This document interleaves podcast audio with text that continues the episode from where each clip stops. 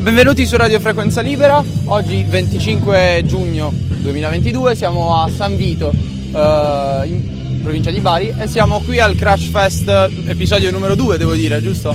E siamo qui con Samuele, Simona e Daniele, e Daniele eh, membri del Crash. Eh, ragazzi, spiegateci un attimo in poche parole, una parola a testa, cos'è, il- co- come potete descrivere il Crash come organizzazione o non so, spiegatecelo. Allora, noi siamo un collettivo artistico perché non ci occupiamo solamente di musica e quindi della produzione e post-produzione di brani musicali, ma anche di tutto ciò che sta a fianco a quello che è appunto il percorso di un artista emergente, e principalmente appunto dell'area locale barese e quindi anche per quanto riguarda il percorso fotografico, eh, talvolta anche produzione di video e quindi in un certo senso seguire l'artista emergente a 360 gradi, insomma. Samuele, com'è nata mh, il Crash Fest? Cioè, cioè, l'episodio numero uno, intanto, a quando fa riferimento e in che contesto nasce? E l'episodio numero due, come ritorna, diciamo, sul, su- nel panorama degli eventi su Bari e provincia? allora, ehm, nel 2019, eh, quando Crash è nata, praticamente l'idea era quella eh, di promuovere gli artisti emergenti di Bari e pensavamo che per farlo quello che, quello che dovevamo fare era quello di creare degli eventi eh, che riuscissero a promuovere la musica e che eh, facessero vedere proprio ai gestori dei locali, a, a tutti i ragazzi che proprio vogliono frequentare queste realtà, eh, che, queste- che esistono queste opportunità. Quindi eh, organizzammo praticamente Crash Fest 1 il 5 luglio eh, 2019 a, a Libertà, a Sa- al Spazio 13 e andò molto bene, cioè molto più di quello che ci aspettavamo, specialmente per un primo evento, specialmente per una, una cosa appena nata, perché noi comunque eravamo nati ad aprile, quindi dopo eh, tre mesi praticamente abbiamo organizzato questo evento.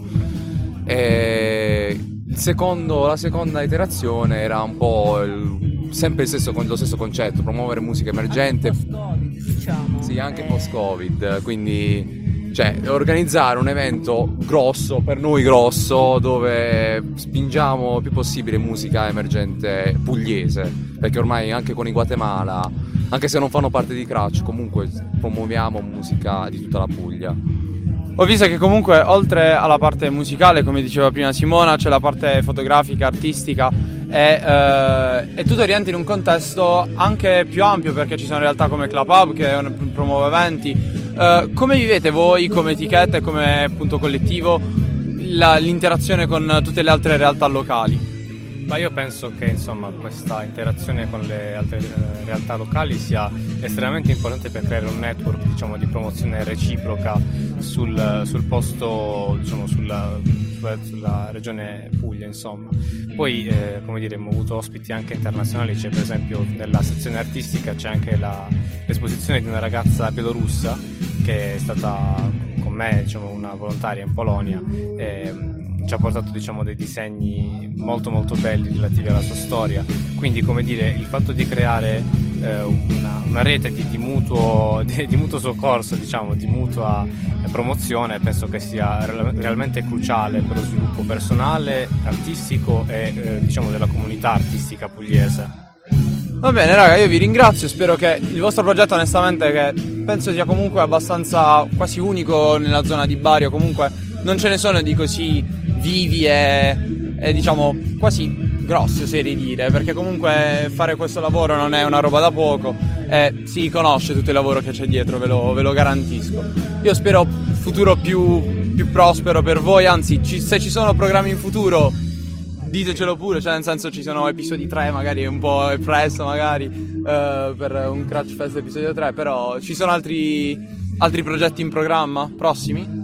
Eh, in programma sono- c'è l'intenzione, perché comunque noi anche in passato abbiamo fatto eventi che non erano soltanto il Crash Fest, però magari più tematici, in cui promuovevamo magari solo un genere musicale e arti che appunto erano più eh, focalizzate su quello. Per esempio, eh, sempre nel 2019 organizzammo il Floating Fest, che era più incentrato sull'urban, quindi abbiamo invitato artisti, street artist, abbiamo invitato artisti che appunto facevano hip hop, quindi era più tematico insomma e in futuro speriamo eh, di fare altri eventi tematici su generi musicali e su generi artistici.